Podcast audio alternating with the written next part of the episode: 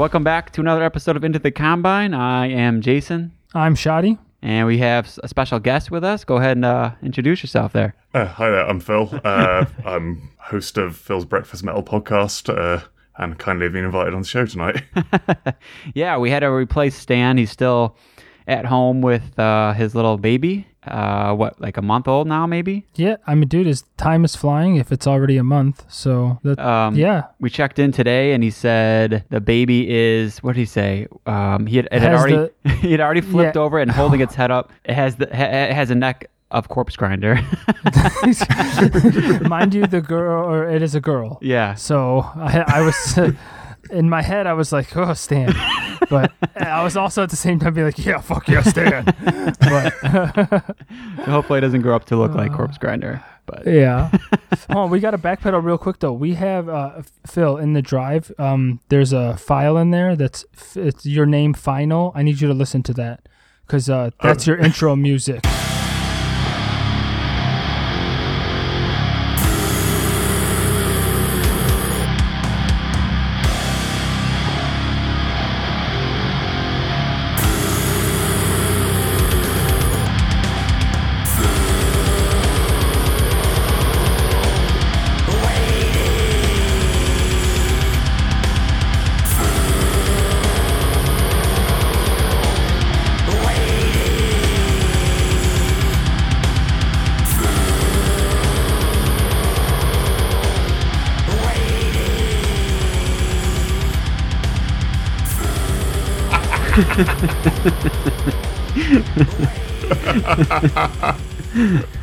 oh, this is incredible. oh, what an idiot, Dan! I, I don't know what his thought process behind it was, but he sent it over to me, and I wanted to have the same, you know, reaction that you two both had. I wanted to share that joy with you two on the air, but he was like, "No, dude, somebody has to listen to it to tell me if it sounds like shit or not." And I'm like, sounded "Motherfucker, awesome. You don't make anything that sounds like shit. Everything you make always sounds at least half-ass decent." so. I listened to it. I had the same reaction. I loved it just as much as you two did. So, yeah, yeah, that was incredible. yeah. So, Uh, he was like, "What is Phil like?" So I just sent him your podcast, and I sent him your band. so he took that and made that from it. yeah, yeah, slow, disgusting death metal. That's that's about spot on. So well, we thank you for being with us, Phil. yeah, no problem at all. how about we'll use that as our breakdown of the week. Yeah, oh yeah, that, that's actually that's perfect. since I procrastinated on this episode. So, um, yeah. So if you, if you guys out there haven't listened to Phil's podcast, I know we've talked about it before, but Phil's Breakfast Metal, it's a badass podcast, very in depth. You could tell us what do you do, Phil? So, like, basically, we don't, we don't do current events or anything like that. We basically just choose normally four albums uh, an episode and just talk about them for about 10 minutes uh, each. Like, really deep dive into, like, the history around it, often, like, the whole history of the band in the context of, like, that one album. So, it does have that thing of, if you don't know the band, then it might be a lot of us discussing something you're not used to. But yeah, it's just really in depth and kind of mm-hmm. obsessing over the slight details of an album. Yeah, just for any other metal nerds out there that want to get deep dive in. So it's, it's awesome, especially if you want to learn more about a certain band. You guys always know your shit. So Yeah, we because we don't release that often, we tend to like research madly in depth. But yeah, we do like one a month normally. yeah, right oh, on. wow. And then we'll. Hey uh, Phil, oh, I, go ahead, I was Shadi. just gonna ask if uh, you could talk about maybe uh, your, some of your co-hosts. Like, are these longtime friends? You guys go to school together? How'd you guys meet? So, um, like Rob, who's my main co-host, is someone I just met like in Bristol, basically through the local metal scene, and um, Oh, okay, we've ended okay. up just doing everything. We we formed a band together, which just was basically me and him playing guitar in my living room. And after every practice, we always ended up sitting around just discussing metal and playing each other's songs for like three hours. And we thought, oh, if, she, if we put some F in and recorded this, this might be kind of interesting. yeah, you might as So well, yeah, right? he's also the frontman of Void Titan as well, my uh, my band. Mm, okay, awesome, awesome. Yeah, so go ahead, uh, break it down real quick though, Jason. What do we have for Oh yeah, okay. the so listeners this episode? we don't know what we're doing because Stan's not here, so we'll, we're all over the Yeah. place. Yeah, Um, it's, it's kind of avant-garde over here now.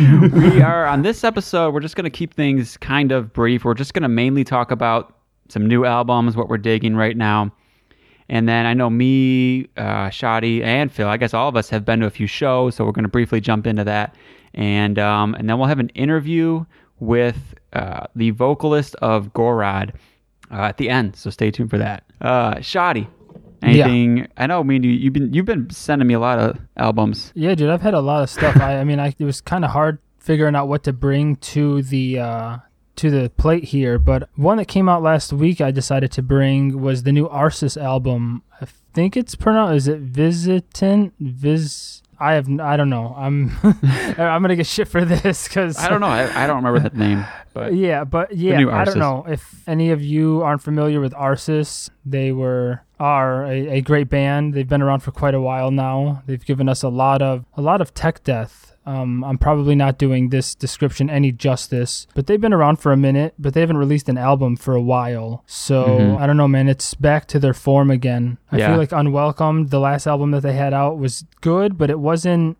it just wasn't as good as you know some of the shit that they had when they first were starting. Mhm. So I feel like this just returns to form. I've only really listened to it about five, six times, but I just keep going back. Like all I want to do is go back to it. So I have a track in there if you guys want to listen to it. Fathoms is the song I decided to bring. all right. Um, Okay, cool. If you guys haven't listened to it, You know, I've not heard this yet.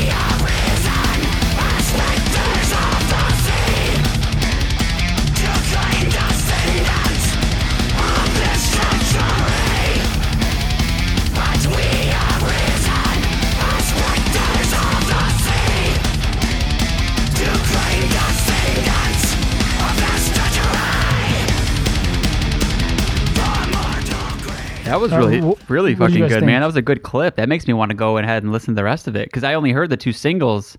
I thought they were good, and it made me a little bit excited. And that made me even more excited. Yeah, I, I thought that was really excellent. I've not really heard these guys before, but um, that gave me like a real Naglfar vibe.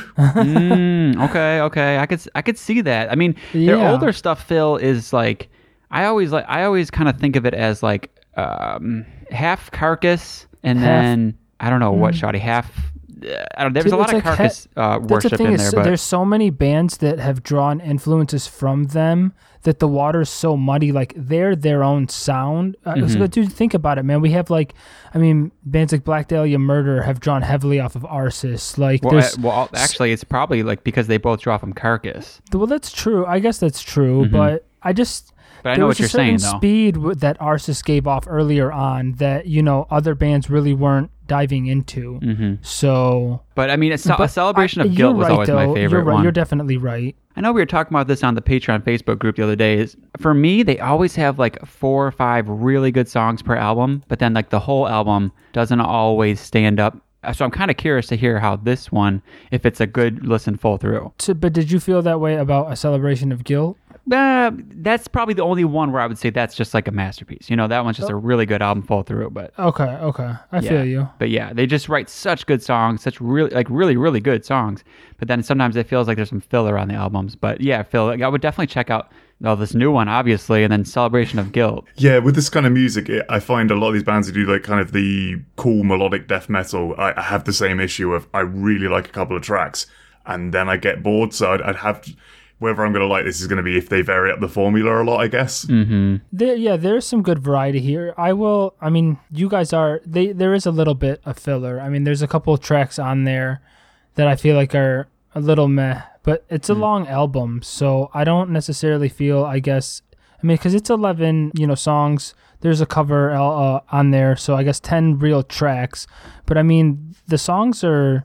It's not like you know. The I mean, it's 48 minutes from start Yeah. to finish, so.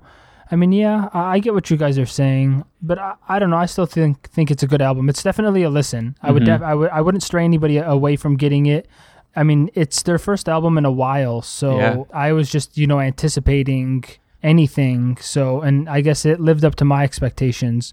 So, I mean, we have guest vocals. We have Trevor Strnad from the Black Dahlia Murder on track 11, and we have uh, my favorite guitarist, Malcolm Pugh from uh, Oh, wow. Inferi on track 2. So, yeah, there's some guest work going on here that's uh, Yeah. fun to listen to. I'm glad you brought it in. Phil, I was just going to ask real quick, like what, because we kind of have an idea of all of our tastes. What would you say is your taste? Like, is this something that you would dive into? Because, you know, So, like, the kind of stuff I tend to like is I, I like a lot of kind of older death metal, as particularly like the kind of weird proggy end of that, and a lot of like more modern avant-garde black metal. But I do get into the odd more melodic album, but th- it's kind of few and far between. I dive into this kind of stuff. yeah, yeah. That's what I told Stan. He was like, what is Phil like when he was trying to make your song? I was like, I don't know. Like, he likes like the weird avant garde stuff. So good luck, Stan. uh, but all right, Phil, let's go ahead and check out something you brought in, man. Cool, cool. Um, let's go with uh, let's just go with clip one.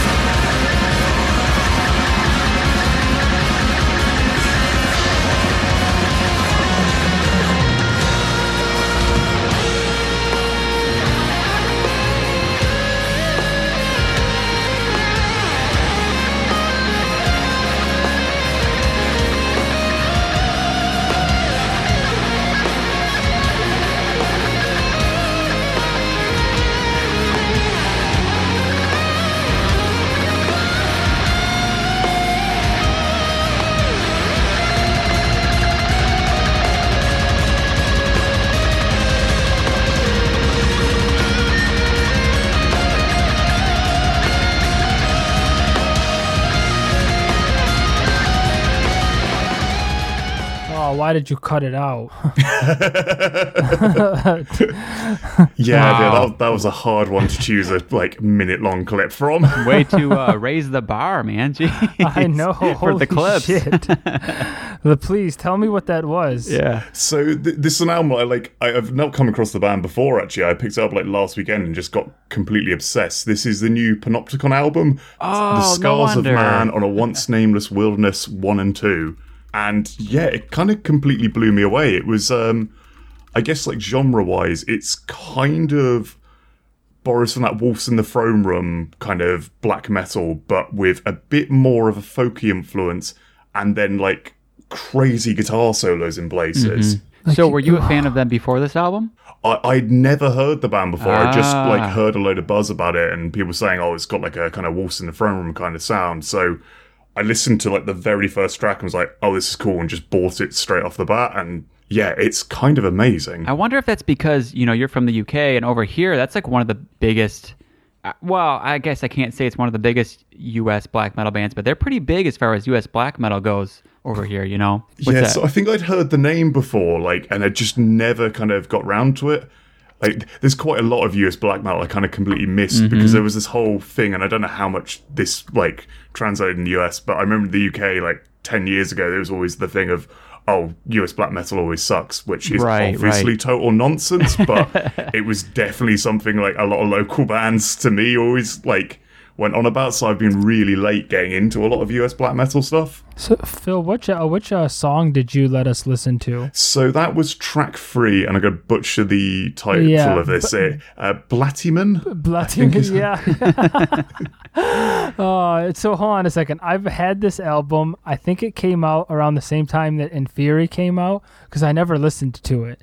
It's in my library, just sitting here. But it's yeah, is if you it weren't a 18 jackass, songs long. Shawty, I if know, you weren't I a wasn't jackass, I sent you But the. dude, it's an wait, hour and fifty nine wait. minutes long. Yeah, but the other day on Thursday, I sent you their album before that, Autumn Eternal, and said, "Hey, have you ever heard this?" I think I listened to it and said, "No, this is good shit," and then put it on my list of stuff to listen to.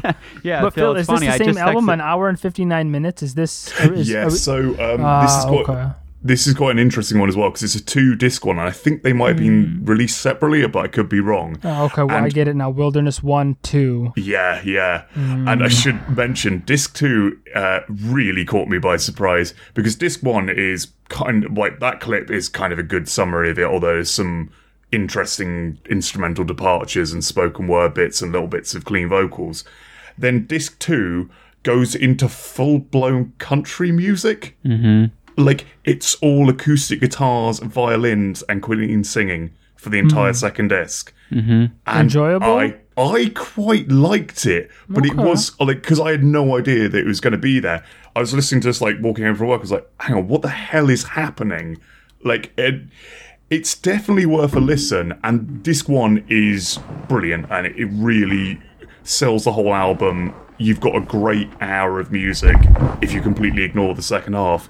But I'd say the second half's worth a go, considering this is a one man band. The guy does Holy an shit. incredible job of it. Yeah, yeah.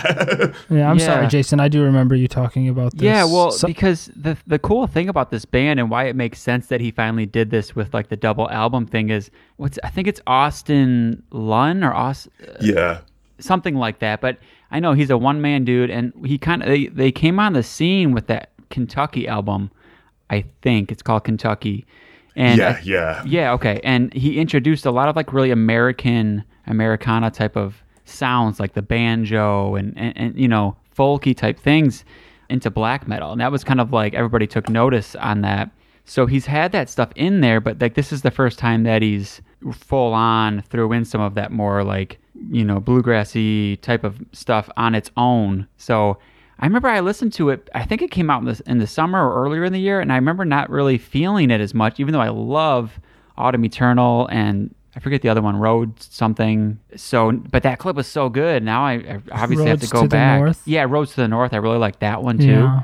So I, I got to go back and listen to this one now because that was really good, and I'm sure I'll like it. I think it was a mood thing. Yeah, I, th- this is definitely an album you need to be in the right headspace for because it's, it's long and complex. There's a lot going on, and it does have that black metal rawness, which I, you Mm-hmm. know, I'm not always up for that sound. Yeah, that, I think that was what it was. I remember listening to it and thinking everything sounded a little muddy, whereas uh, That's yeah. I was going to Autumn comment Eternal- about the. I felt like the one before it had had a production where you could hear things a little bit better, but it's probably something you just have to get used to because there he's a great musician. I'm, I'm sure it's good. I need to go back and, and, and give it another listen. Shotty, you I think you'll probably definitely dig, Yeah, oh dig it. yeah. It's gonna. I'm gonna listen to it for sure. All right. Thank you, Phil. Yeah, good pick. Fuck you, Good. Jason.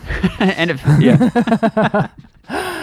All right. Uh, I guess it's time for Jason. Weekly dose of Deacon.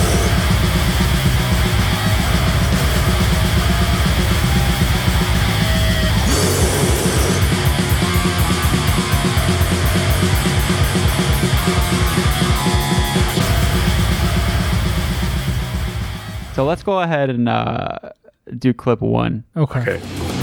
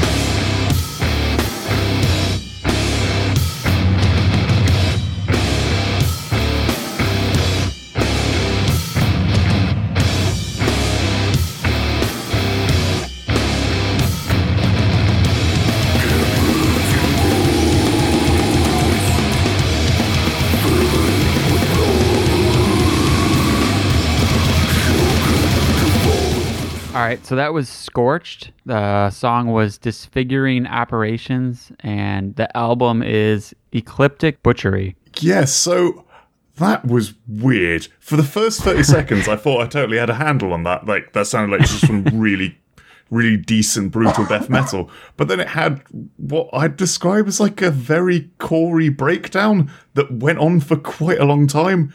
I wasn't sure about that middle riff. But then it Okay. came back, like, once the guitar started shredding again, I was, I was really into it. Yeah, I wanted to pick that clip because they don't do that in every song. But what is what I really like about this album is it it's really in line with the last few years of like the old school death metal revival sound. But um they always they really know when to throw in a good like groove or a really solid like catchy riff and it would make it makes more sense in when you're listening to the full song because it's like right when you're ready for it. It doesn't work as well in a clip, you know, because you don't have that build to it. That kind of Yeah. like you know what I mean saying you know what I mean like where you get that release from all the chaos.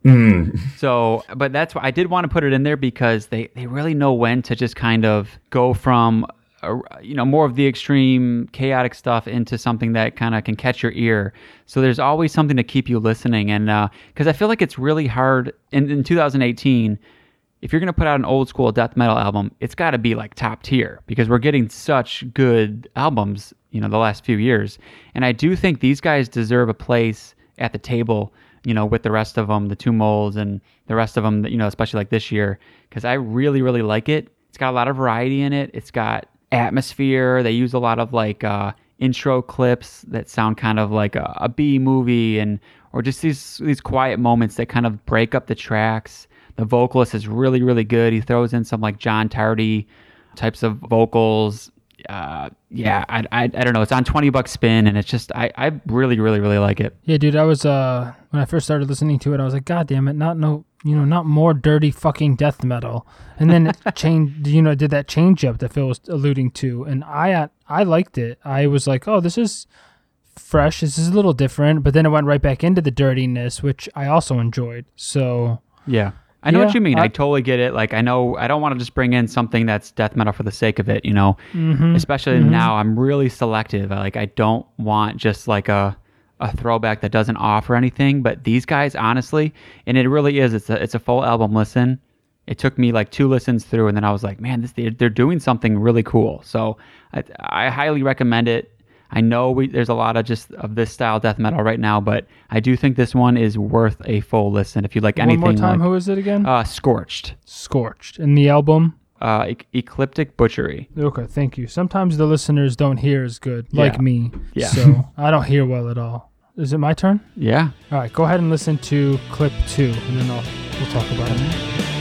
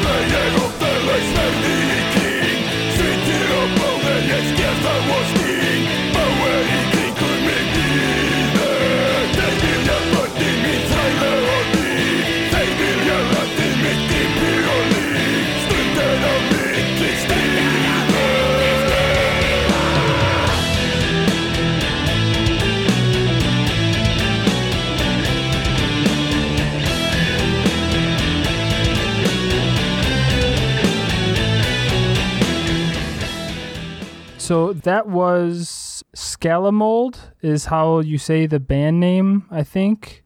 And the album was Sorgir. And what you guys listened to was Svrino.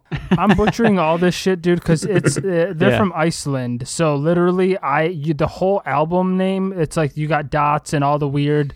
Like it's just it's. I'm sorry, it's illegible to me. So I don't know if I'm pronouncing the name right. Skálmöld. There's like two circles above Yeah, the O it'll be in and the- then it'll be in hyphen the over the. A. no. So, but it's great fucking Viking folk metal. What did you guys think? Um, yeah, that that sounded like I don't listen to a huge amount of folk metal, but that ticked a lot of the boxes I'd like in that it was super catchy. The like the production, the sound of guitars was great. The vocals were really decent. Like it sounds like it's got a good mix of cleans and screams in there. Yeah, from a short clip, that seemed really enjoyable. Like, how much do these guys vary up on the album? So that's what I was gonna say. I feel like I picked a track that was 50-50 with the you know the whole clean ballad like type stuff with the screaming. It's definitely more of the deep vocals. That stuff only comes in there to highlight you know the growls and the heaviness.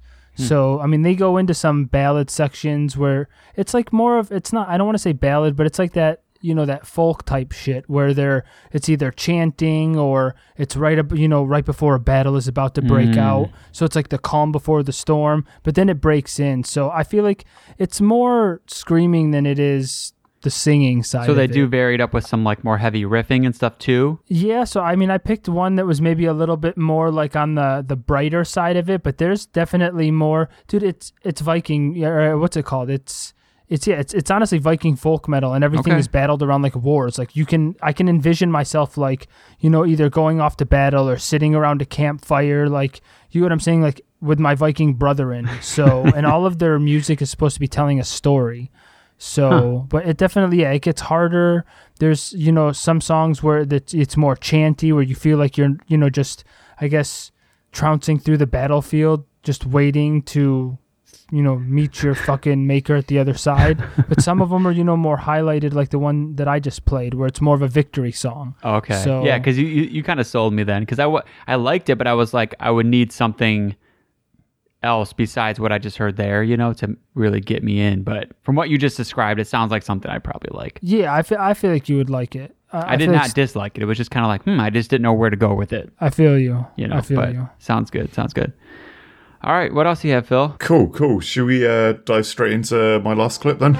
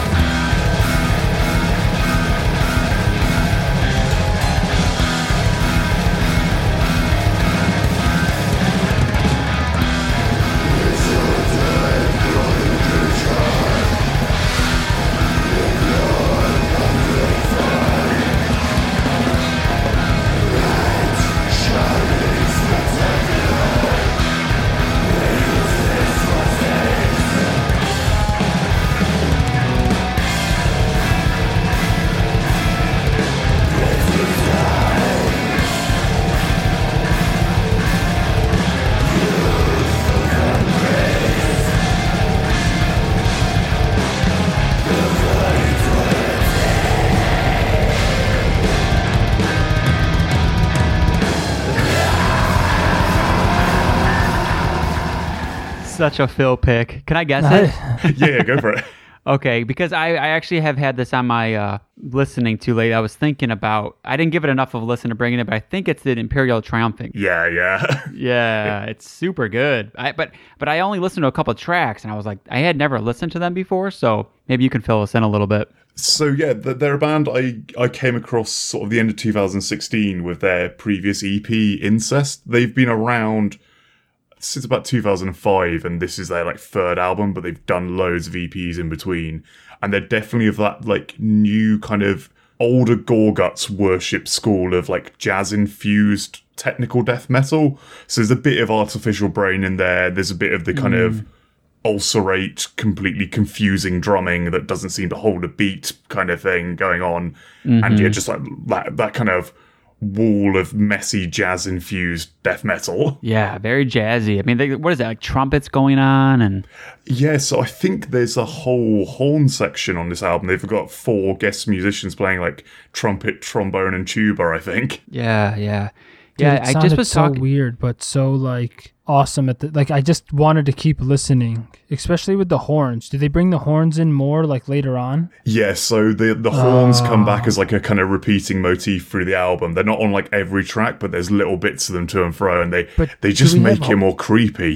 Do we have horns with like the chaos at the same time? Yeah, there's moments of the Fuck, horns coming in over the top. Yeah, Not That's huge awesome. amounts, but it is in But- there. That's enough. Yeah. Yeah, that's that's kind of what drew me into it. I, I listened on Bandcamp and I was like, oh, that's kind of different. And then I, I get exactly what you're saying with the Gorguts and artificial brain. That that style that you, it's like, what are they doing right now? And it kind of just makes you keep listening. Yeah, with the artificial brain uh, like comparison, uh, Will from Artificial Brain actually does guest vocals on the second track from this Mm. album. Okay, see, I you know I I always used to think they were a black metal band for some reason. So I'm glad you kind of cleared it up for us. I think their older stuff was black metal because when yeah when I was discussing them, people sort of corrected me and said, "Aren't they black metal?" But like that Hmm. particularly vile vile luxury, the new album really sounds death metal to me. Okay, like it's kind of jazz portal.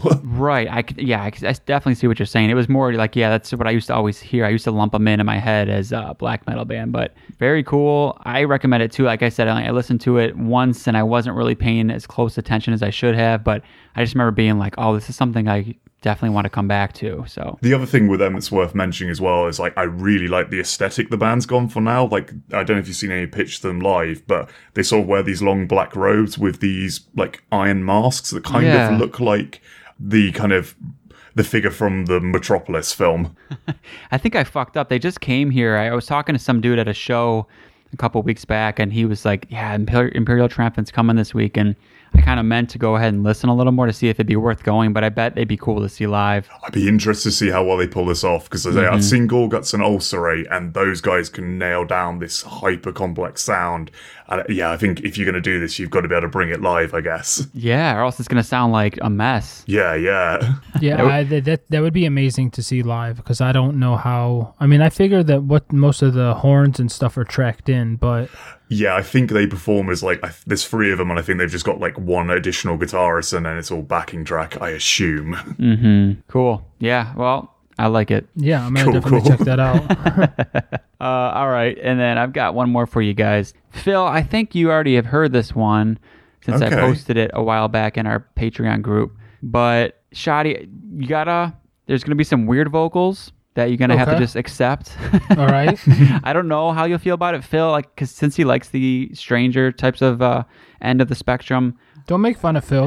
I think he'll be into it. But I'm normally quite open to weird vocals, so yeah, I just don't know. I was like, I wonder if Shoddy will like. I don't know. I feel like Stan wouldn't like it. I don't know if you're gonna like it, but maybe I'm wrong. Okay. So there's gonna be some weird vocals, but you got to just kind of let it play out. Okay.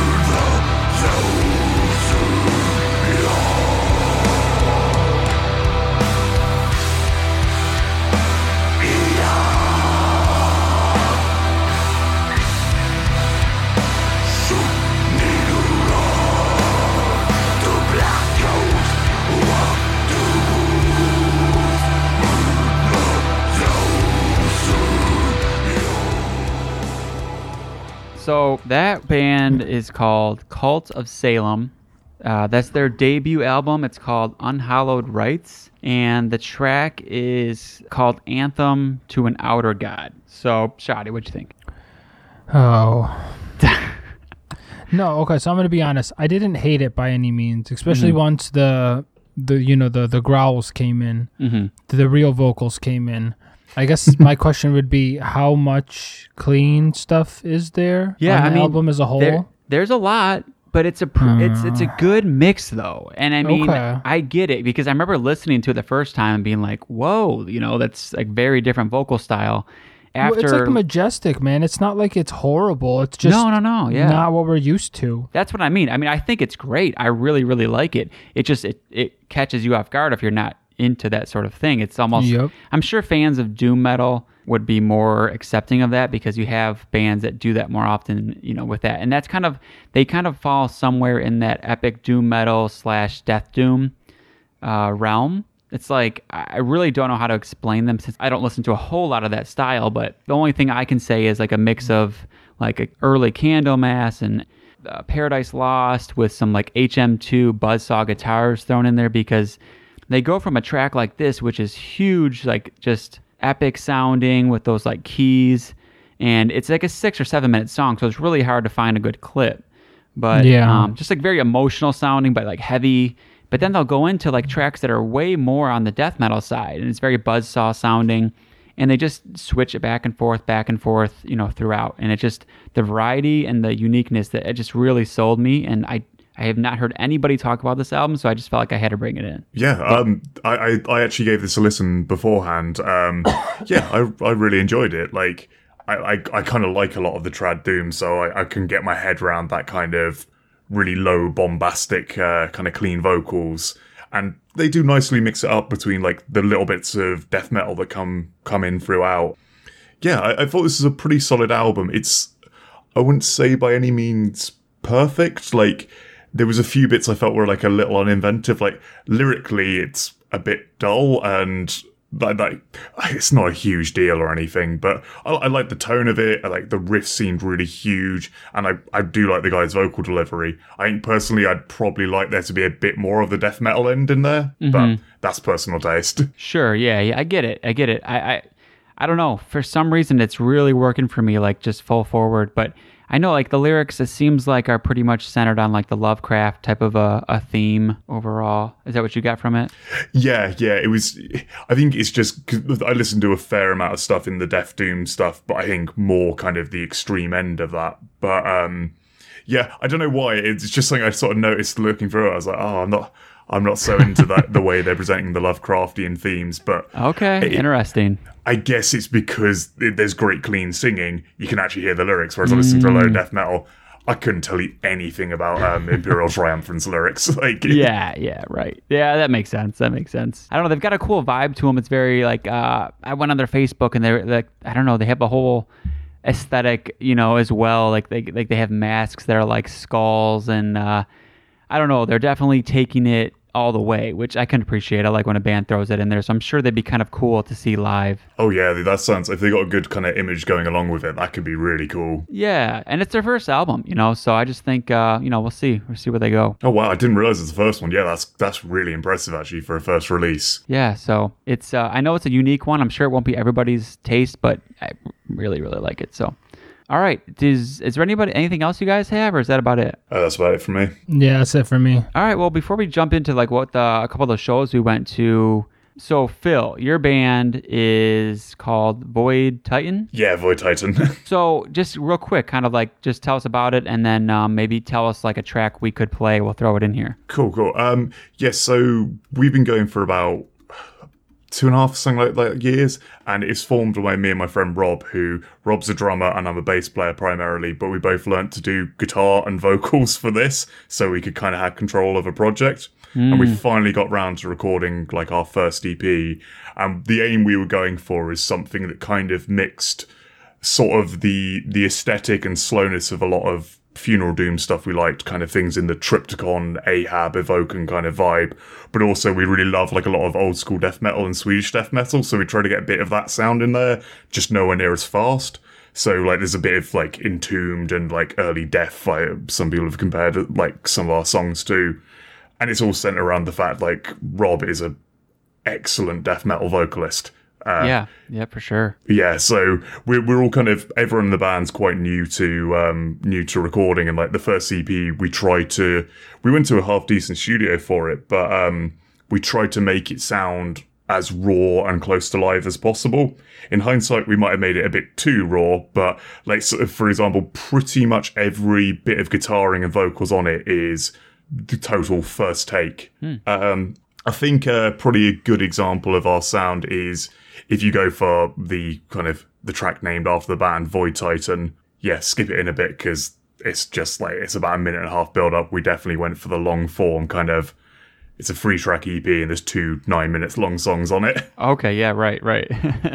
yeah, okay, yeah, we'll we'll play it because I, I I did I listened to it a couple times. I thought it was great, man. Oh, cool! Thanks a lot. Yeah, no, I thought it was really cool. I liked uh it was it was unique because I'm not the biggest fan of the slower stuff and but you guys really did mix in a lot of the elements. So eh, I feel like it has something for fans of different types of the death metal, doom metal, you know, kind of mixes a little bit each. Yeah, we, we've had an interesting thing sort of because we've been gigging a lot recently of just trying to find the right bands to play with because we play too quickly in places for a lot of the stoner kind of doom gigs, but then death metal gigs we're kind of a bit too slow. So yeah, it's, Right. it's interesting. Right, right. That's probably a good thing though. It means you're doing something different. I hope so.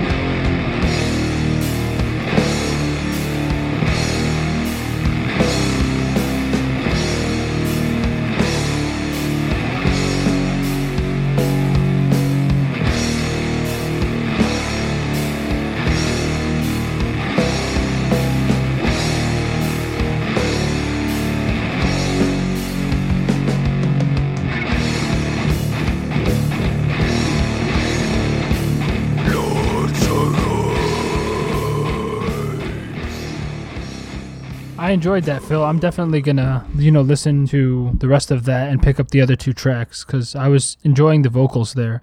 cool, That- cool. that- yeah, yeah. Was Rob? Is that his name? yeah, yeah, Rob. That's some brutal shit coming out of his uh, windpipes.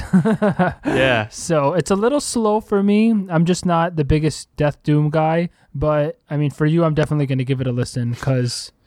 Yeah, I and I, dude, I got to see your, you know, your mug because I looked at your, I spied on the Facebook, so it's just awesome to know who I'm talking to now. That's cool. That's cool. Yeah, I, I think that one might be a bit slow for you, but we do speed it up in places, so Exa- maybe and there'll I be was something. feeling, and yep, I was feeling it. I was feeling it, and with it being nine minutes, it's gonna, it's gonna have some variability. You're not gonna do that for nine minutes. I know you, so yeah, well, I yeah. don't know you, but I know you wouldn't do that. So who would do that? yeah. No, respect too. I mean, if- Yeah, oh, recording recording like that, just keeping it natural. I think that's badass. And Dude, I was just envious looking at those pictures of you guys in the studio. That's always Yeah, been yeah. a dream. I mean, shit, you playing live gigs. That's always been a dream. yeah, Yeah, so well, awesome. we've been lucky enough to support Necrot already. that's oh right. wow, that's right. awesome, dude. Fucking, That's I'm gonna live vicariously through you. Ah. So, let, dude, I want to hear about. You went to Damnation Fest this weekend. Yeah, so um, this has been like basically like a yearly excursion for me for the last four years. Damnation is this really cool festival in Leeds, which is like a day in Leeds Uni. They've got four pretty decently set up stages, and it's like 12 hours of music from 12 till 12. And I think it's normally about 32 bands. Oh, wow. This year, it was like really on the death metal end of things. So we had like Anaal Nathrakh, Ne Obliviscaris, um, Ihsahn was there, um, Napalm Death headlining, Cancer played. So it was just this really, you know, cool lineup. I've got to say, in comparison to previous years, it was a bit disappointing this year. Really? Yeah, because like as I say, like there's a lot of these big death metal bands. So often I go there and watch a lot of the smaller stuff and miss a lot of the main stage. This year I pretty much wanted to see stuff on the main stage all day, and the sound on the main stage was absolute crap for most of it. Ah, it's always That's the worst. Yeah, that's the worst. Like, can they not hear that? Fucking fix it. I, d- I don't know what was happening, but it was like free. So one of the first bands I saw on the main stage, I think they were the first one on, were Cancer, who you know recently sort of reformed and released and like released a new album and doing stuff again. And they I didn't even know they did that. Yeah, it's ju- like just come out, and from the strength of the live stuff, it might be really good. I definitely would dive into it, but um, they their guitar was a bit quiet the whole time. Like, always a really cool set of like very stripped back old school death metal. But then Ne Obliviscaris played afterwards, who you would expect to be this like perfect, um, just absolutely perfect sound. And I've seen it them has twice be. before. Yeah, it it has to be that way, or else you can't hear shit. Nothing comes through. Exactly, exactly. And I've seen him twice before, even at Damnation, actually, and they sounded incredible. But with this, there was like no audible guitar. Oh, God. That- like, seriously, who are they hiring for this? I have no idea. The singers, the the scream vocalist Mike, kept cutting out every couple of minutes. God. Um, so skipping over the stuff that didn't really work, then like Anaal Nathrakh was entirely kick drums and nothing else. Oh, God, yeah. Um, I saw Saor on, or I don't know how you pronounce that. yeah, I was just looking at the lineup on the website, and I was just going to ask you if you saw them, because that's like a dream of mine to see them. So the consensus of most of the friends I went with was they were like one of the real highlights of it. Um, so they like live, they're a five piece with like you know your standard guitar, ba- two guitars, bass, drums, vocals, but then they have an additional violinist, and they sounded really big live.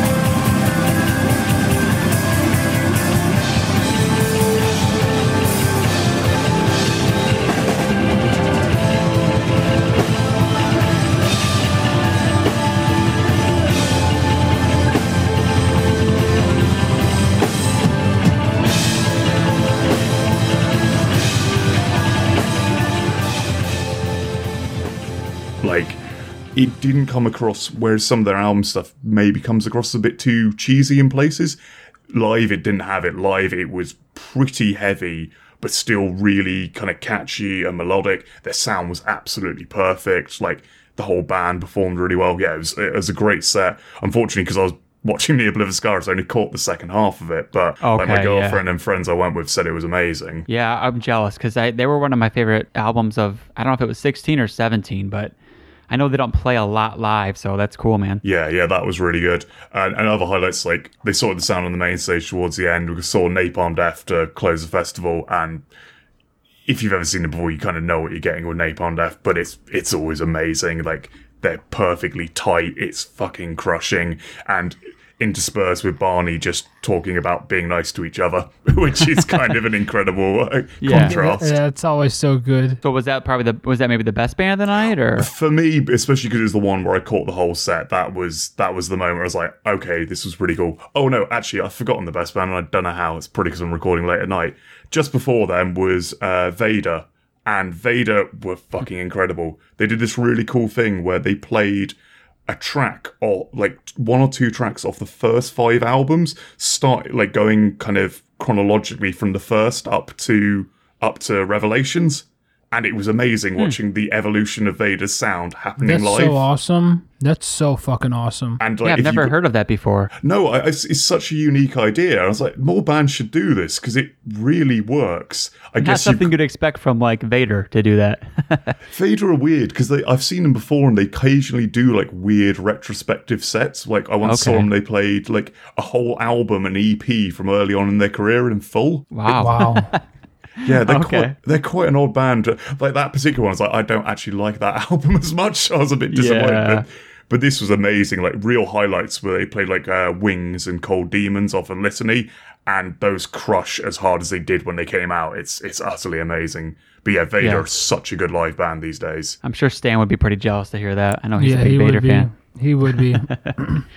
All right, uh, Shoddy, I know. So it was a while ago, but you did. Go, oh no, you went to two shows. Shit. yeah, So just I went. Yeah, two shows. yeah. so what, what's what- you been doing? so I seen Inferi a while back in terms of sound quality.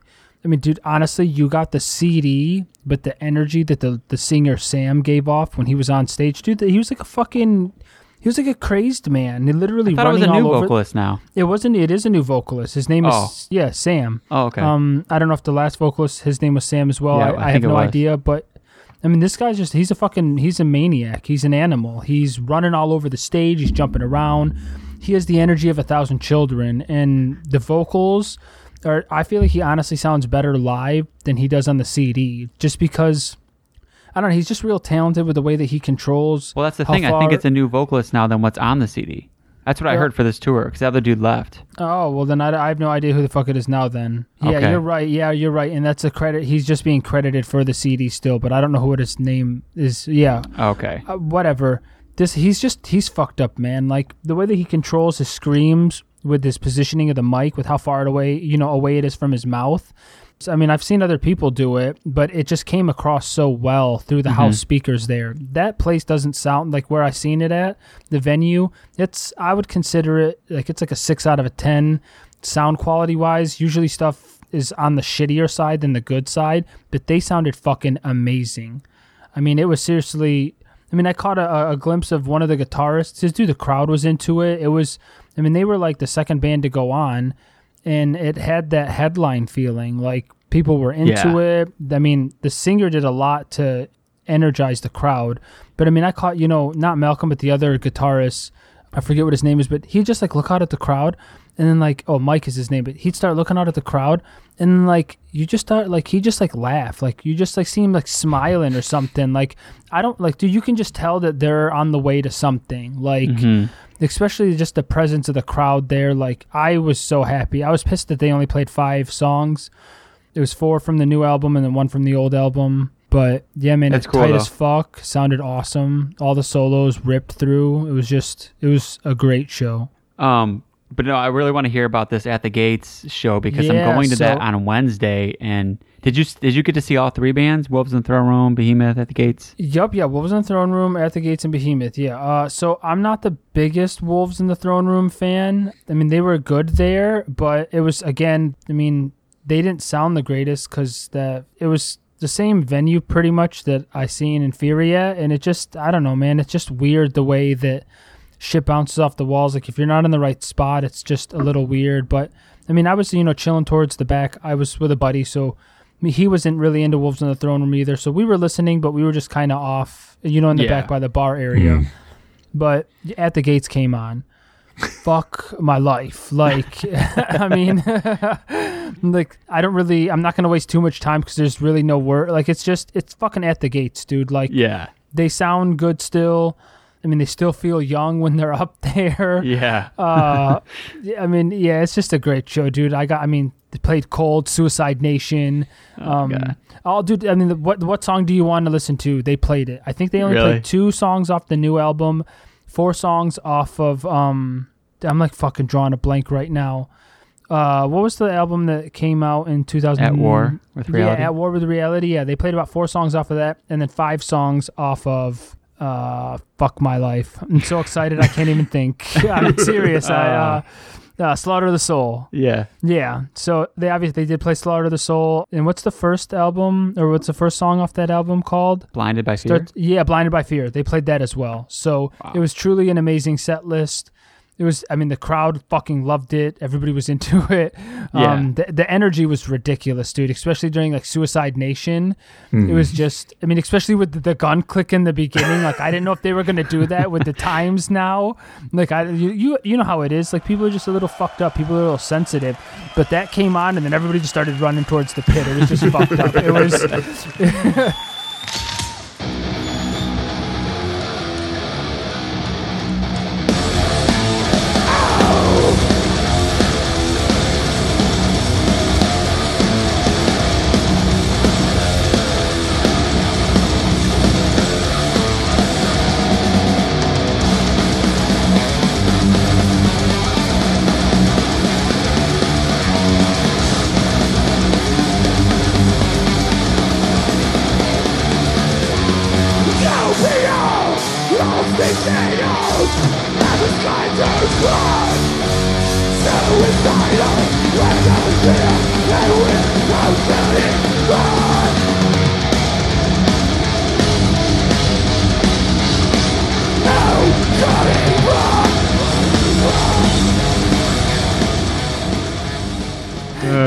wished you guys were there with me. It would have been awesome. So. Oh, dude. Not that it wasn't awesome with the person. I was with, but it was just the end. Like I would have threw Stan. He would have been crowd surfing. Me and he would have just picked his ass up. Like fuck him. He's going up there. so yeah, that was great. And then Behemoth came on. Um, don't get me wrong, I love Behemoth. I probably should have brought up that album. That's one I've been listening to. I have some gripes about it. It's okay. Some songs I hate, some songs I love. Typical Behemoth album. Yeah. But dude, the major issue I have with Behemoth, and I hate saying this about my, you know, my fellow brethren, but like the metalheads that it brings out, like people just take their fucking phones out and like I understand it's behemoth. You're not gonna like mosh and do you know like what you would do during at the gates, but the vibe between at the gates and behemoth was literally dude like night and fucking day. Like at the gates was the metal show I want to be at. For behemoth, we might as well all have had fucking seats to sit in, hmm. and I honestly couldn't see for the first two songs because I'm I mean I'm five ten whatever I'm an average height.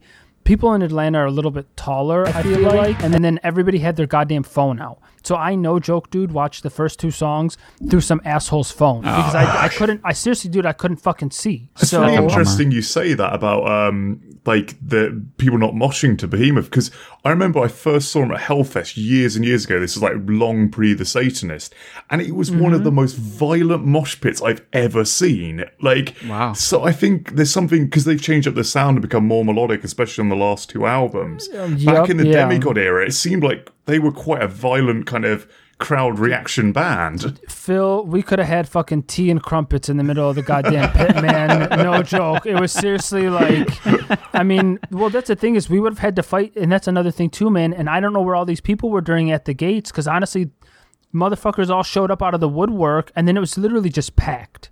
Like just fucking packed with people. I mean, you had girls sitting on dudes' shoulders. It was just packed with humans.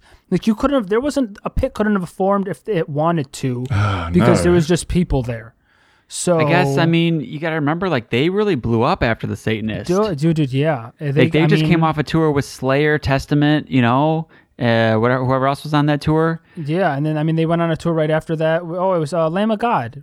Well, yeah, we seen that's- them on that yeah, tour. Yeah, we see. Yeah, we seen them with that tour. But yeah, I mean, I I understand it. I, I get it. I know that they're big, but you get what I'm saying. I just feel like that literally could have just been a Behemoth show, or if Behemoth wouldn't have been there, I guess is what I should say.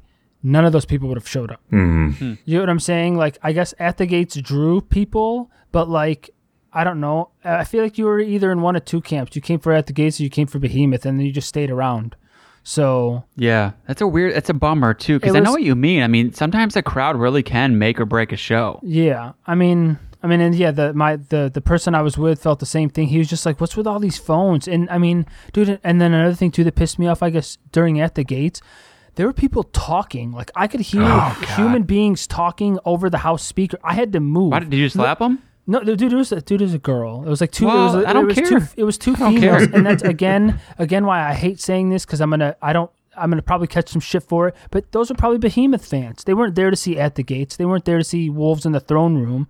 They Mm-hmm. were there to see Behemoth to watch Barzabel. So Yeah. I don't know. That's a little sexist. it's well, it could have been anybody. It could have been the male. But you know what? They were behind me. talking during at the gate, so they Yeah, dude, whatever yeah, you're you do saying. not, you do not like seriously, do during Slaughter of the, you do not talk during Slaughter of the Soul. I had to walk away because oh seriously, my dude, god, I would too. and I can't believe Jimmy. And I was like, yeah, fuck, I can't fuck Jimmy, bitch. I'm out of here. Like, I can, I paid good money to listen to this show. I'm not going to listen to Jimmy. So, but yeah, it was just, those are my only gripes about that show. I mean, Behemoth, though, due to some of the songs that they played that I do love, I can't think of the names of them right now, especially some of the ones off of the new album, um, like two and uh, three and then they played some songs off there. Those were all awesome, and the crowd was, you know, into that. It was just some of the first, some of their more atmospheric, you know, their "Let's Pray slower Satan" songs. Yeah, those songs. Yeah, and the dude, the headdress. Hmm. He's a little. He's Nergal's getting a little. That the head, dude, the one that he wore that looks like a fucking, I don't know, like some Egyptian shit. It was just, A little much for you.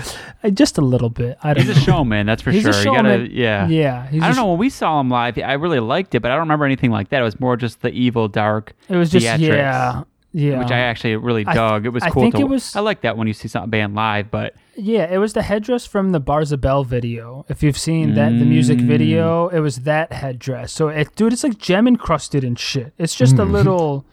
I don't know. I thought it was a little much. Hmm. Because I feel then like again, he gets a new look every album, and they do Oh, kind you're of move between goofy and cool. Like, you're right. You're right. yeah, Well, it's getting to the point. where I'll be honest with you. Like they do all those fucking costume changes and all that bullshit. I could have heard two more at the Gates song. Like that's where that's no joke, dude. Where my head was. Like they played with with all. Like that's just the, what I was thinking of, man. I'm sitting there and it's like. Because it's not, it takes them a minute. Like, it's like 30 seconds in between songs where they're either doing this or doing that or building some ambiance. I could have heard at the Gates songs. But, Jason, what Well- about you? You went to a concert? What do you have for us? I did. I went to a few of them. Uh, The last one I was at was uh, Revocation with Exhumed and who the hell else was playing? Oh, Rivers of Nihil. Yeah, oh, shit. yeah, yeah. And um, dude, it was just a really, really good show all around. And uh, if anybody gets a chance to see Rivers of Nihil, they sound just as good live as they do on CD. And they played a ton of new shit. Um, they played Sand Baptism from the last album. So just Damn. you know what I mean? Just solid. And it was one of those situations where the sound guy was amazing. It was a small venue, everybody was into it. And then Exhumed comes out, and if you've never seen Exhumed live, you know they have the the surgeon out there with the fucking guitar that's like uh got sparks flying off it, or a chainsaw with sparks flying off it, or whatever. And it just like again, like you were talking about Fury having a ton of fun. Matt Harvey, dude, just looks like he's having a ball. Like, just looks like a 12 year old up there, just like got his, his first show, and yeah, just having a fucking ball up there. And then uh, Revocation came up, and I had never seen Revocation live, and I gotta say, I'm a bigger fan after seeing them live. Dude, they played a good, ton of stuff they? off the new album, which I really like. And fucking Dave, dude, he just he's dude, especially s fucking playing the guitar too. Like yeah, uh, he's he's shredding leads sometimes singing. I'm like, what the fuck? And it comes through with such power. Like he's a very talented musician. The whole He's band amazing. is talented, but he's amazing. I agree. Yeah, yeah, fucking amazing. So, really, really dug that. And um, I, t- I did talk to Dave from Revocation. I know I'll throw that interview um, on another episode. And I talked to Brody again from Rivers of Nihil. But probably gonna make that one just for the Patreon members and uh, put that up there. So if you guys want to hear that, jump over there. But yeah, it was just a really good show. I don't want to go into too much since I know you guys you guys had some big shows and everything, but it was good. And then this Wednesday, it's gonna be at the Gates. Just like you said. So I'll Well, kind of get have, my take have on fun, it. brother. Yeah, I can't. I can't wait. It's one of those big ones that Dude, uh, a yeah, stacked lineup like that. Because I like Wolves in the Throne Room too, so it's just going to be all 3 Mhm. I'll, I'll be curious to see what the crowd's like for Behemoth. I'll have to let you know if like all the phones come out or, or yeah, people are dude, into it. It was seriously like a fucking Metallica concert. Like no joke, literally. Everybody just you never pulled- know. Maybe it's a Dude, it was a Atlanta sea- thing. Maybe Detroit will be of better. Yeah, maybe. I mean that. Uh, yeah, I mean. We're soft down here, especially the, the metal scene. The metal scene's a little soft. Yeah, so. you, you guys have the nice weather year round. You Yeah. guys get softer. We're up Dude, here in it's Detroit. you know, it's already right now, man. It's like 40s. 45. It sucks. Oh, huh? well, still. All right. Well, go ahead and uh, stay tuned for that interview with Gorod. I forget the vocalist's name at the moment, but uh, he was really, really cool. I remember we he was in like a cafe in France. so, of course, um, it was a little bit loud, but he really just it was a fun interview and even if you don't know the band we kind of just talked about his history with metal talked about the france uh, music scene and Whoa, did you talk to Julian? yeah julian that's his name Ju- yeah, Julian Nuts. Yeah could have talked to him a lot longer he was a really really cool guy so uh, yeah enjoy that but um, i guess that's another episode of into the combine i am jason I'm Shoddy. I'm Phil. Thank you so covering up for much for, being Thank with you us. very much, yeah, Phil. Phil. oh, yeah, never man. all. Thanks for having me. Uh, you guys right. stay fucking metal.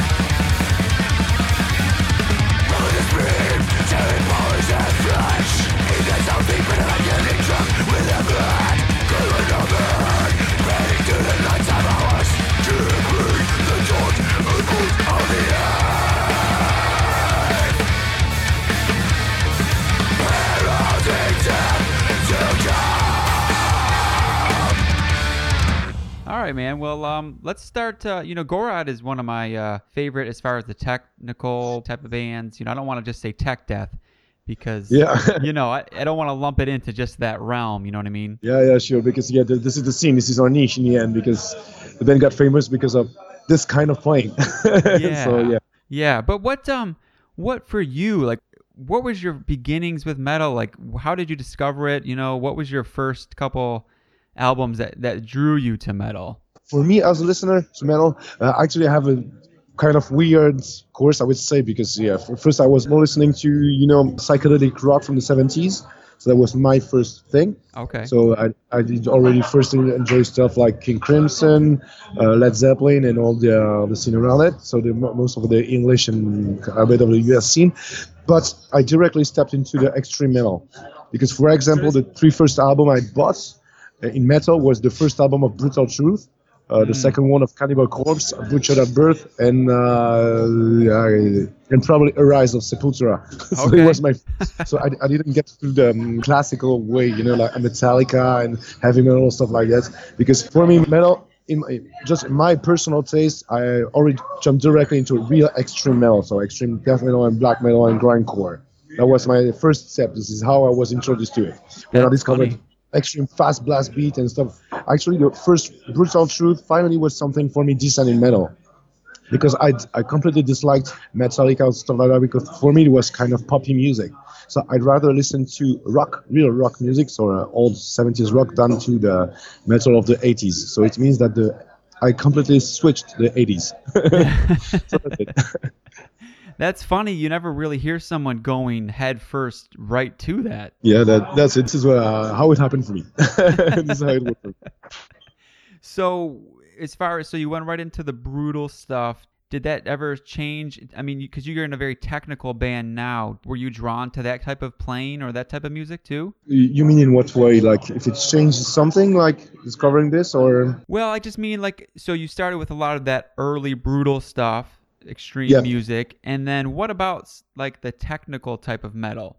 When did you start getting into that? at the, at the very beginning actually because yeah when i discovered this kind of extreme bands not that later i think that my greatest revolution was when cryptopsy released whisper supremacy hmm. so we can consider it as technical i guess because this is extremely complicated this is one of my first really extreme technical um, record i used to listen and also for sure the which was released the same year killing on adrenaline of dying fetus Mm, it was the first time I could hear some riff, riffing composed with only sweeping. So that was kind of the first, yeah. okay. So I started with, with it. Yeah, these were my. I can say cryptops suffocation cannot be considered as technical because more straightforward. But yeah, probably cryptopsy dying fetus, and also uh, the next revolution has to be uh, when I listen to the first EP of Dillinger Escape Plan. Mm, It was sure. released also in '98, and I listened to the song "Abe the Cop," and it starts already with a singer singing on a solo, and it's completely weird with, with structure. So for me, it's a both combination of this kind of when uh, hardcore became super extreme, like the New Jersey scene, like Dillinger Escape Plan and uh, early Converge, and also sure Cryptopsy and Dying Fetus. Yeah, this was my first step into it. Okay, it's interesting. So, so you're from France. What was the scene like over there when you were discovering all these bands? to be honest, during that time, the, the late 80s and the, the first year of 2000s, there was almost no band scene. Hmm. So it was kind of impossible. For example, I, I played in a other bands which were named Zubrowska, and we were playing a sort of we wanted to make sense of technical death metal and uh, weird, noisy hardcore, and we were one of the only one making it in our Wow. entire area because there was not um, we were, actually in our place during the 2000 the year 2000 people were more connected with new metal Mm-hmm. Mm-hmm. so this way of new metal was really terrible in France. I actually I, I enjoyed it because I really enjoyed the two first albums of Korn, and that was really something great for me too. But and sure, I'm also a good old fan of Rage Against the Machine, so everything that it kind of mixed is my stuff too. But the problem here in France, this kind of style was not developed. It came really later. So Yeah. my, actually, my favorite scene has always been the scene of Montreal and in Canada and in, and in the US. Yeah. And uh, and then in the third step, in a more melodic way, the Swedish scene. So this is what we used to listen when we were kids, but we were not listening to a single French band at all. Wow. And we had actually to be to sum it up pretty well, we had an expression back in the day And if we are listening to a band that sounds really sloppy, shitty, with no ideas, with no inspiration, we say, "Oh, this sounds really Frenchy," and this is an expression that we were using. So yeah, there, there was a time that the scene was not going. I mean, after the way of know, Loudblast and Mas- Ma- Massacra, which was one of the greatest. After this, there was no real bands who were really carrying the scene, and now I think that things things have completely changed. So finally, we have a decent scene. But yeah, when I was a kid, no French band, unfortunately. Yeah, that had to be frustrating. It was probably hard to see live shows or go out to concerts. Yeah, yeah, for sure. It used to be the only ones who playing this kind of stuff. You feel kind of alone, but I I mean, yeah, back in the day, tech death metal was super, super rare here. So there was like maximum one or two show a year, but not more, and everything Wow. was in Paris. Most of the show in France were in Paris, and we are in the south, so we are pretty far. So if we want to visit some shows, we had to go there. But the problem is the region we had almost nothing. So we were handling ourselves with friends. So in the end, it was kind of easygoing, I would say. Yeah. What about nowadays? Is it is the scene a lot bigger? Uh, much, much, much bigger. It's impossible to compare it than before than it used to be. There are much more bands, and also the level of execution is, much more really better. I mean, most of the bands are playing tighter and tighter now. Probably also the generation of yeah, the internet generation helps a lot. Because for example, back in the day, where you could have just lesson of a guitar player that was actually not playing your musical style, and you have to develop to develop it yourself just by mm-hmm. listening to the records and trying to find out how it's played. But nowadays, you just type something on YouTube and you know how to do the sweeping of the whole album of the Faceless, for example. So, for example, I, I- am living with a younger dude than me. We share share the same flat, and he. this is the way he was learning guitar. guitar. The, his first album he went into was the Planetary Duality, and he was just putting it, googling it on YouTube, and just showing all the how how is it playing. And so in two years he could know how to play it, but for my time, all the time, was impossible to know this kind of technique. So it took a longer way. So, so for sure, I think that the level, thanks to that, has so much increased that the kids are playing in a so high skilled way. And this is how what we noticed. Actually, we had a discussion with um, the main composer Mathieu and uh, Gorod. And we say that the new bands who are coming are getting playing faster and faster, much more technical, and the, the level starts to be relentless, unstoppable. I would say, Yeah. you feel like all, dudes now playing slow rock compared to the new generation that is coming. So, I think yeah, most of the scene is like this. Even so, when I gonna see local shows now, even in my region, the level are is like tighter and better, and they please so cleaner than we used to play. We we were really punks compared to the actual scene. I would say. Yeah, yeah. is there um is there any certain element to the French sound? Is there any certain thing that you could put your finger on as an identifying factor? Like I know I had talked to some guys in some Australian bands and they said they had a very I don't give a fuck kind of an attitude to their sound or you know different areas have their own sound. Is there anything you would think that uh France has of its Yeah. own? So um, uh, I would. So now I will try to use my historian point of view. Okay. because uh, France has always been like a crossroad of the entire Europe. You know, it's at the extreme west, so only open on the uh, on the ocean and the sea, and have connection with a lot of the rest of the country. So the commerce have already existed. So we are kind of real crossbreed culture. Mm-hmm. And I can imagine that in the 90s and late 90s, we didn't had any specific personality, and we were trying to look at everything abroad. And now it took years and years, and the result is kind of, I- think, a mixture of the entire worldwide scene. I was the entire Europe scene because we have.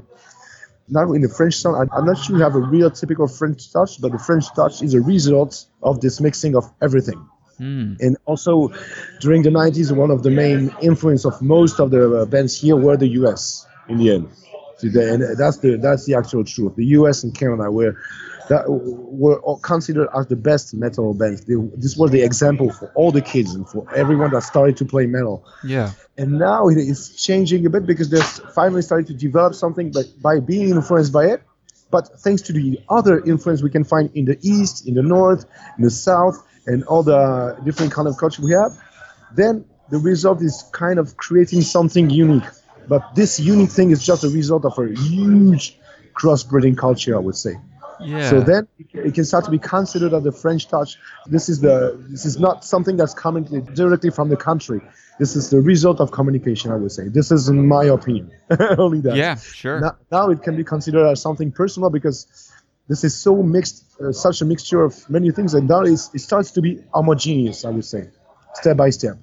First, it, was uh, like uh, chaotic. Next year, and then it starts to be more homogeneous, and then we can start to call it the kind of French touch, probably. it's cool to see nowadays when you have bands that are French bands influencing a lot of American bands like you guys or like Gojira or Deathspell or Omega, you know, bands that are really influencing Absolutely. the rest of the world at this point. And absolutely, and you know, Gojira, we know them for a long time because they're also originally from the southwest, for so for the same region as us. And back back in the day, they had one of the two greatest influences were for sure Death and Morbid Angel. And this is so easy to read. If you listen to the first album of Gojira, Terra Incognita, you Yeah. can hear so clearly the Morbid Angel uh, uh, influence, and they they have never been uh, hiding it.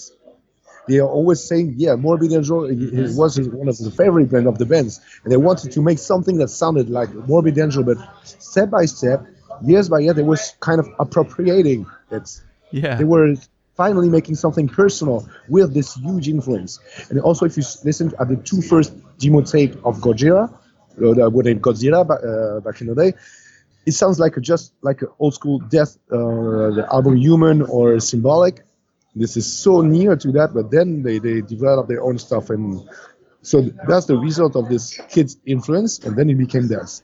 right. But for sure, they, they, had influence like every artist had influence. No, no one creates something like like a genius uh, out from nowhere or or out of from his hole or from in his workshop and seeing Yeah. nothing of, of the world. That's I don't believe in this. I, I think agree. we always all the artists are kind of big sponges who are just impregnating everything uh, that is around them. And Gojira is a good example of that because the beginning was could sound like a, a copy of Morbid Angel, the French copy of Morbid Angel, and now it's something else. But they have been developing years, and, this is just one example among many others. And I think so that's the same for all the other bands, like the other the other names you mentioned before. Yeah, for sure. It's for sure. So I know you mentioned you're you're involved in history and art and that sort of thing. Does that play a big role in your lyrics? Absolutely, yeah. Actually, art history, exactly. So Okay. I've been studying painting, and I've been specialized. I made my master degree on the painting around the year 1900 in Europe, and then get more specialized in Czech Republic. So probably you know the painter Alphonse Mucha, and No. this. Yeah, so this painter has is a huge influence in Art Nouveau in, uh, in New Art, and um, maybe you know ba- uh, Baroness Yeah, yeah, yeah, yeah. the, um, uh, the guitar player and singer John, uh, John Dyer Baizley. For sure, yeah. name. He's making a lot of artwork for many other bands, and his biggest influence for sure is Alphonse Mucha. It's this Okay, painter. okay, So interesting. So there is a big link of it, and the more you're going to museum, the more you see this kind of links, and and so for sure there is a, a connection between you know, visual art and music and stuff because uh, they are always been working uh, all together. Because, for example, uh, Alphonse Mucha, this painter, was is famous for uh, posters he made, and the poster was actually advertising for exhibition for shows and uh, any other shows like theater show. It could have been concerts. So there have always been a connection with it. So probably they are still exploiting it. So for sure, it, for me, it plays an important role because when I listen to music, I see art or visual art or topic in in the, different topics in the history.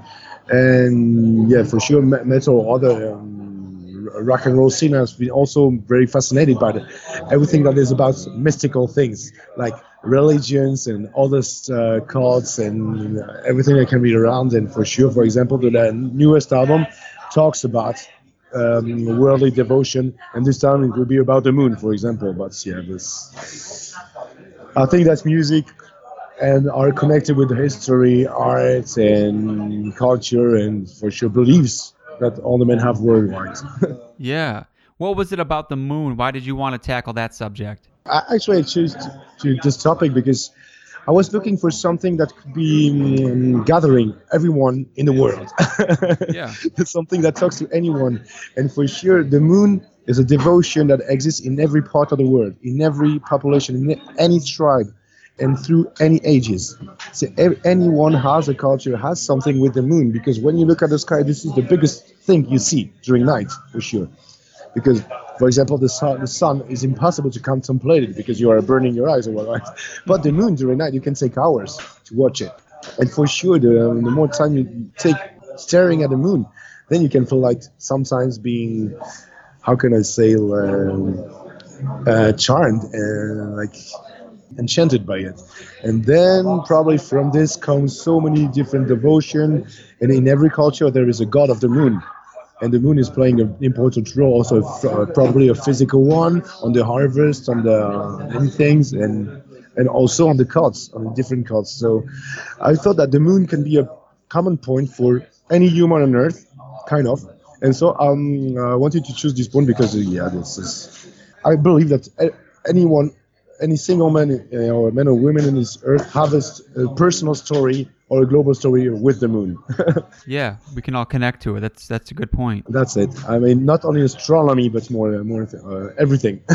Yeah, yeah, sure. Okay, so uh, with this new album, did you guys Yeah. have anything in mind when you were writing it that uh, you wanted to accomplish specifically? You know, maybe different from the last one, or did you guys just start writing and see, you know, to see what would happen? So this album was kind of special, and it was exactly the same process like not the previous album, but the, the other one, which was a perfect absolution. Mm-hmm. So the album number four, and the same process was emergency. We had no time at all, so we had to Okay. create songs super fast, uh, and this is only spontaneous thing. And for example, the previous one, A Maze of Recycled Creed, we had time to make it. We took one, more than one year and a half to hmm. make the entire album. And this time was the fastest, I, I guess. When Mathieu started to create the first riff was probably in the ends of and on November or December of 2016, and I finished my the vocal tracking the first week of April. Wow. So it's like four months, uh, approximately four months between the first riff, riff composed to the ends of the vocal trackings. Wow. So yeah, we made it ten tracks in four months in its entirety. I mean, the composition, tracking, and everything, arrangements and stuff. So I think the process explains a lot, many things. We had no time to, no step backwards. We had no nothing. We just made everything spontaneous, and so in this way, you always take the first idea, even if it's something that sometimes that hasn't to go to a technical death album. Never mind, we have to keep it and we save it. And so everything was uh, composed in a very straight line, and so this is pr- probably why the, it's it still sounds complicated because Mathieu is composing and Mathieu is listening to complicated music, but old complicated music. I would say mo- mostly music from the 70s. And uh, he's a, lot, a big fan of uh, John McLaughlin, Al Di Meola, and you know this kind of guitar players, and Chick Corea for sure, and you know the uh, kind of jazzy stuff, King Crimson. So it's kind of natural for him to compose this stuff. So he doesn't need time to make stuff that sounds like it. But this is the result of something completely spontaneous, and this is why it probably is, to in my opinion, it's a bit more open than the previous record, because we hadn't time to sort anything out. so this is a, a mixture of all the first ideas that they came out. And for example, even uh, for the vocal patterns and the vocal choice, I composed for, for some of the lyrics were written during the recording. Sometimes Wow. I had just like I had one sentence. I, wh- which sentence will I choose? Okay, I will write it. I was sending a text to a friend of mine who is proofreading everything. Just texting her like, uh, is it is this sentence okay? Because I need this vocal rhythm to be okay. It's okay. Then it's recorded, and then this is what you hear now. That's kind of cool. I mean, because yeah, it's kind of a cool, almost experiment to hear how it just a more natural, fast paced, instead of over analyzing and going back over parts. That's a that's a cool way to do it. I think so. That's a spontaneity is something that is missing to this kind of music that is super intellectual. I would say, you know, Yeah. because in tech death metal, I think you are we want to intellectualize everything, and it has everything has to be at its place.